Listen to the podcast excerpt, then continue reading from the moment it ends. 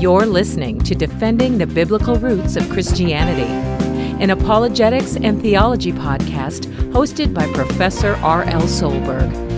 For more information about our ministry, visit thebiblicalroots.org. We are getting close to the finish line here on our big examination on the case we're building uh, as we look at the Jewish Christian relations in the early church. This is episode nine out of what I'm pretty sure still we can keep to an 11 part mini series. We'll see how that all works out. But as I mentioned, we're looking at the Jewish Christian relations in the early church, which, of course, is the subject of my book, Divergence. This mini series is a companion to that book, which you can find at divergencebook.com or on amazon.com. And really, the point of the book is to take a look at these early years of the, of the Christian faith. And the scope that we had set out was from the ministry of Jesus up through the Council of Nicaea in 325 and our goal here is to systematically look through the writings of the New Testament and then the early writings of the Christian church. And then we look at the Council of Nicaea and we're tracing not only the relationship between Jews and Christians, but we, we, we specifically want to look at Christian theology and the Christian posture or attitude towards the Jewish people. So, number one, did Christian theology veer off course during those early centuries as the church was just really trying to find its way? And number two, was there some level of anti Jewish sentiment that sent it veering off course? Um, in other words, was there a concerted attempt to separate or diverge from the Jewish roots of the Christian faith. So if you've been with us since the beginning, you, you know that we are putting together step by step a case. And so we've been looking at different pieces of evidence, and our overall research is kind of broken down into three stages. Stage one, we went through the New Testament writings. We looked at what Jesus and Paul wrote about the Jewish people, about how we are to treat them and think of them. And then we came up with what sort of emerged from those from that research was a five point biblical framework about how Christians should regard the Jews, the Jewish people, as well as Jewish theology. And then we moved from the writings of the New Testament to the post New Testament writings. That's stage two. And today is the final episode of stage two. So we've looked at some early teachings, some early writings, and today we're going to summarize the things that we've looked at over the last few episodes during this early Christian writing period, the Apostolic Fathers and the Church Fathers.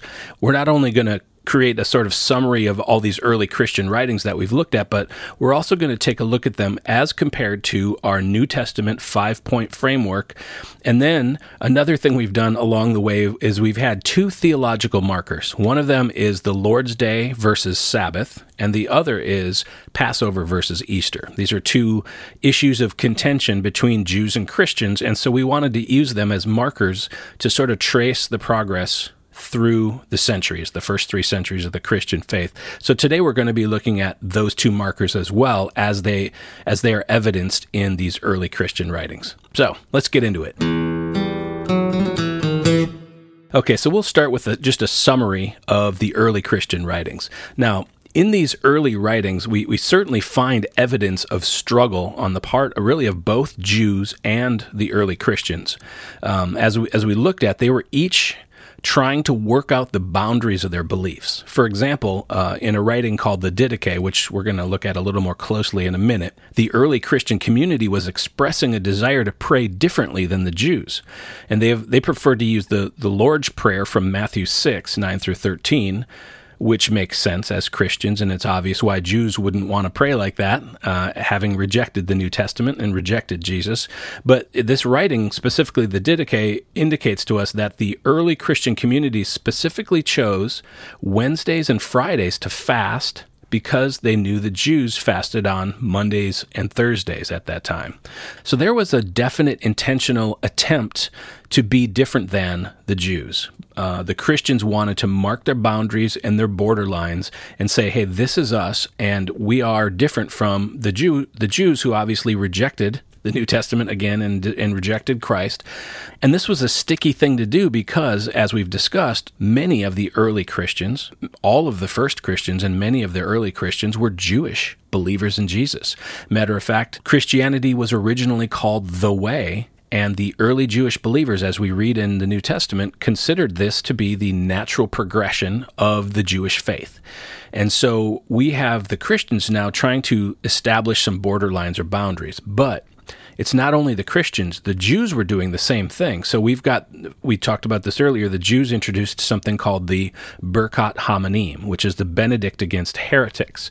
And this was something that was recited in the Jewish synagogues to pressure the Jewish believers in Christ out of the synagogues. They wanted a separation as much as the Christians did. Now, given all of that back and forth and headbutting that happened on along theological lines, on the whole, what we see in these early Christian writings that we've looked at is that they actually line up pretty well with our five point biblical perspective. So let me go through these five points and we'll kind of talk about how they are reflected in the early writings. So, our framework begins with number one, recognize Israel's central role in God's story. This is one of the five points that are taught in the New Testament. So, the early Christian writings, um, what we see there is that the early church fathers were displaying a really thorough understanding of the Hebrew scriptures, as well as the, the role that Israel played as the nation through which Christ came. They also universally viewed Jesus as the Jewish Messiah, the Mashiach, that was foretold in the Hebrew scriptures, in the Tanakh. So the early Christian writings are really strong on that point. However, the, the recognition of Israel and the Jewish people as having a privileged position doesn't appear quite as strong there. It was alluded to by Justin Martyr in the second century when we read his dialogue with Trypho, and less so by Cyprian in the third century. So, point two of our framework is acknowledge the failure of Jewish religious leadership. And point three is reject Jewish teachings that deny Christ. And I, and I lump these two together because the early Christian writers really unanimously supported both. They, they unanimously acknowledged the failure of the Jewish religious leadership as certainly as they were recounting the stories as told in the New Testament about how Jewish religious leadership didn't recognize Jesus as the Messiah and were culpable in his death. And the early Christian writers also unanimously rejected those Jewish teachings that denied Christ because that's pretty much a showstopper right there. That is the very core, the kernel of the difference between Judaism and Christianity, is whether or not Christ was who he said he was. Now, on point number four of our framework, which is understand Israel's future salvation, it's interesting that the record stands pretty much silent on this issue. It's not explicitly discussed in any of the early writings reviewed. It's perhaps alluded to uh, in terms of Israel or at least individual Jews being urged to find salvation in Jesus. But understanding Israel's future salvation as the Jewish people, it really isn't discussed. And then number five in our five point framework is this one love and earnestly desire the salvation of Jews. So we see Justin Martyr, for example, expressing this desire outright, right? And in Melito and in Cyprian, the salvation of the Jews, if it's not, you know, directly addressed, it's at least affirmed as available. It's unanimously promoted as part of the gospel desire that these early Christians all had that all should come to salvation in Christ, all, including the Jews.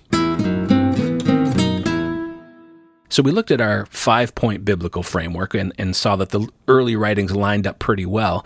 But let's turn now to those two theological markers that we were talking about. We'll start here with Sabbath versus the Lord's Day. And the conflict, of course, uh, is wrapped around this idea of the Sabbath being kept on the last day of the week.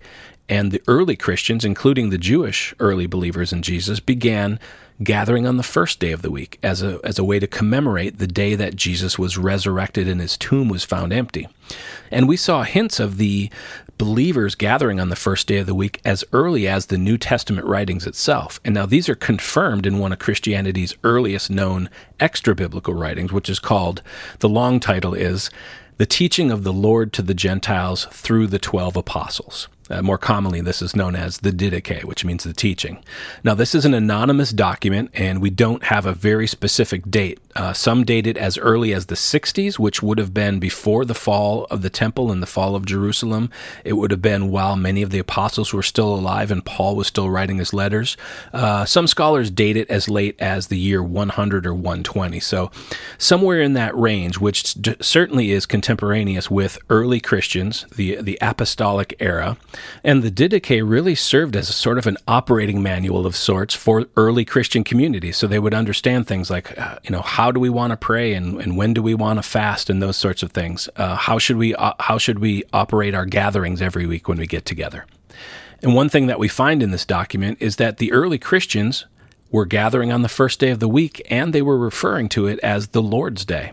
So, in section 14 of this document, and by the way, uh, you know there are various English translations of this of this document, and some of them put headings, headlines on each section. And so, some of the translations for section 14 that we're about to read from, uh, one of them, the the Roberts Donaldson translation, says Christian Assembly on the Lord's Day and the, the Staniforth translation gives it a, a section title of Of Sunday Worship. And the Kirsopp Lake translation gives it the Sunday worship. So it's very clear that this is a section about gathering on Sunday, the first day of the week, the Lord's Day. And this section begins with these words, and this is from the Staniforth translation. And on the Lord's own day, gather yourselves together and break bread and give thanks, first confessing your transgressions, that your sacrifice may be pure. So we have very early confirmation, perhaps even contemporaneous with the New Testament writings, that, that Christians had already begun gathering on the first day of the week, and we know they continued that throughout the first three centuries of the faith. Now, the reason for this universal adoption of the first day of the week is obviously no mystery. Uh, Jesus' resurrection is by far the most critical fact in Christendom, and it happened on the first day of the week. The Apostle Paul taught its significance in 1 Corinthians 15. We read this starting at verse 14. And if Christ has not been raised, our preaching is useless, and so is your faith. More than that, we are then found to be false witnesses about God, for we have testified about God that he raised Christ from the dead. And skipping down to verse 17 here. And if Christ has not been raised, your faith is futile. You are still in your sins. Then those also who have fallen asleep in Christ are lost. If only for this life we have hope in Christ, we are, of all people, most to be pitied. In other words, if all of Scripture points to Christ, and all of Christ's work was validated by his resurrection, then it's really no exaggeration to categorize the resurrection as the single most important event in the history of the human race. It's more important by far than the weekly Sabbath. So D.A. Carson wrote this book called From Sabbath to Lord's Day, and in it, there's a scholar named Andrew Lincoln. He, he explains that the resurrection of Jesus, quote, provided the first Christians with all the justification they needed to transfer the permanent significance of the Sabbath from the seventh day to the first. Just like the Sabbath, the Lord's Day was kept as a day of worship centered on God's acts of new creation and redemption in Jesus, and, whenever possible, as a day of rest. Separation of worship and rest would never have occurred to a first century Jew for whom Sabbath rest was worship. So it really makes sense then that the early church, who believed that the legal Sabbath commandment under the law of Moses was no longer binding, and understanding the staggering importance of the resurrection, it makes sense that they would gather together on the first day of the week, the day that Jesus rose from the dead, and call it the Lord's Day. So, this view of Sabbath and the Lord's Day is really actually consistent with the two points that we established in our New Testament baseline for this theological marker. And these two points were this the New Testament teaches number one, keeping the Jewish observance of the Sabbath on the last day of the week is allowed, but no longer required. And number two, the New Testament teaches that gathering on the first day of the week is also allowed, but not required. Let's look at the second of our theological markers here, which is the issue of Passover versus Easter. So in 1 Corinthians, the Apostle Paul wrote, and I'm reading from 1 Corinthians 5, uh, starting at verse 7b Cleanse out the old leaven, that you may be a new lump, as you really are unleavened. For Christ, our Passover lamb, has been sacrificed.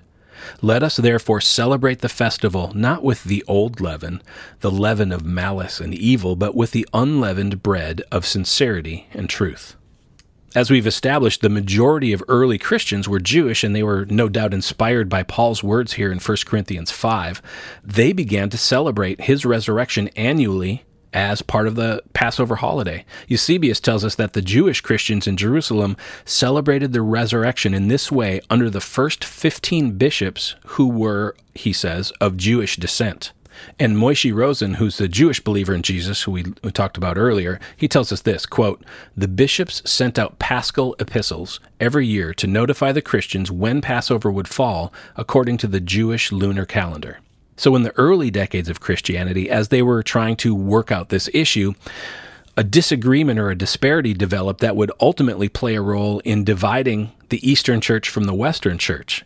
When it came to the annual commemoration of the resurrection, Jewish Christians, along with some Gentiles, followed the Jewish calendar. They celebrated Jesus' resurrection on the 14th day of the Jewish month called Nisan and this was when Passover occurred, the actual date of Jesus' last, last Supper, as we read in the New Testament.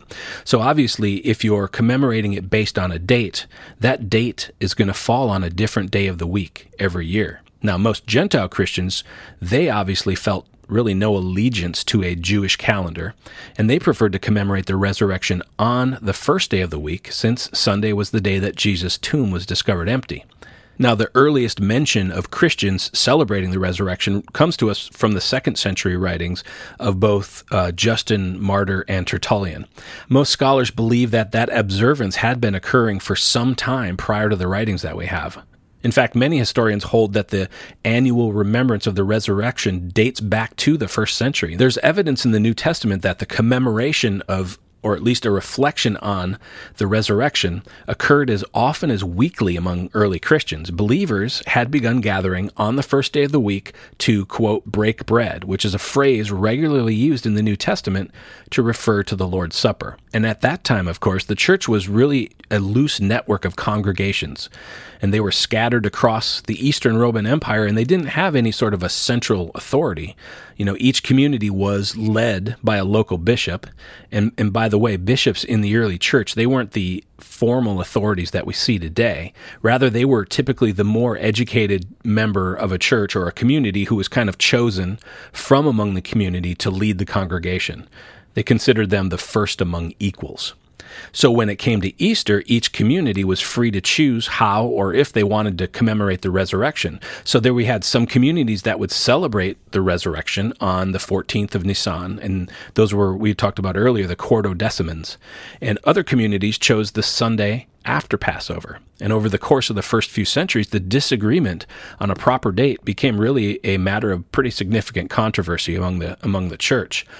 There's a fourth century historian named Eusebius who wrote this quote, A question of no small importance arose at the time of Pope Victor I, which would have been around AD 190. The dioceses of all Asia, according to an ancient tradition, held that the 14th day on which the Jews were commanded to sacrifice the lamb should always be observed as the feast of the life giving Pasch or Pasch contending that the fast ought to end on that day, whatever day of the week it might happen to be. However, it was not the custom of the churches in the rest of the world to end it at this point, as they observed the practice, which from apostolic tradition has prevailed to the present time, of terminating the fast on no other day than on that of the resurrection of our Savior, meaning, of course, the first day of the week. So we see that the church was really torn between commemorating the resurrection of Christ on the date of the Jewish Passover or on the day his tomb was found empty. And it turns out that no matter which day they chose, the early church fell safely into the three point New Testament baseline that we uncovered. And that three point baseline of what the New Testament teaches about this is number one, under the new covenant, the law of Moses, including the Passover obligation, was fulfilled by Jesus. The Lord's Supper is now our Passover. Therefore, number two, the celebration of the Jewish Passover is allowed, but not required of Christians. And number three, the New Testament neither requires nor condemns the celebration of Christ's resurrection, but it does teach the validity of man made traditions that honor God. And that goes back to our discussion earlier in an earlier episode about Easter. So I think what we're seeing here then is the freedom in Christ, the biblical freedom that's given to Christians on this issue has really accounted for the variation that we see in how and when the early church celebrated the resurrection. And it allows for the variation that is still found in the church today, um, because as many of you know, Eastern Christianity follows the Julian can- calendar rather than the Gregorian calendar that's used by most countries. And therefore, they actually observe Easter on a different date than the rest of us.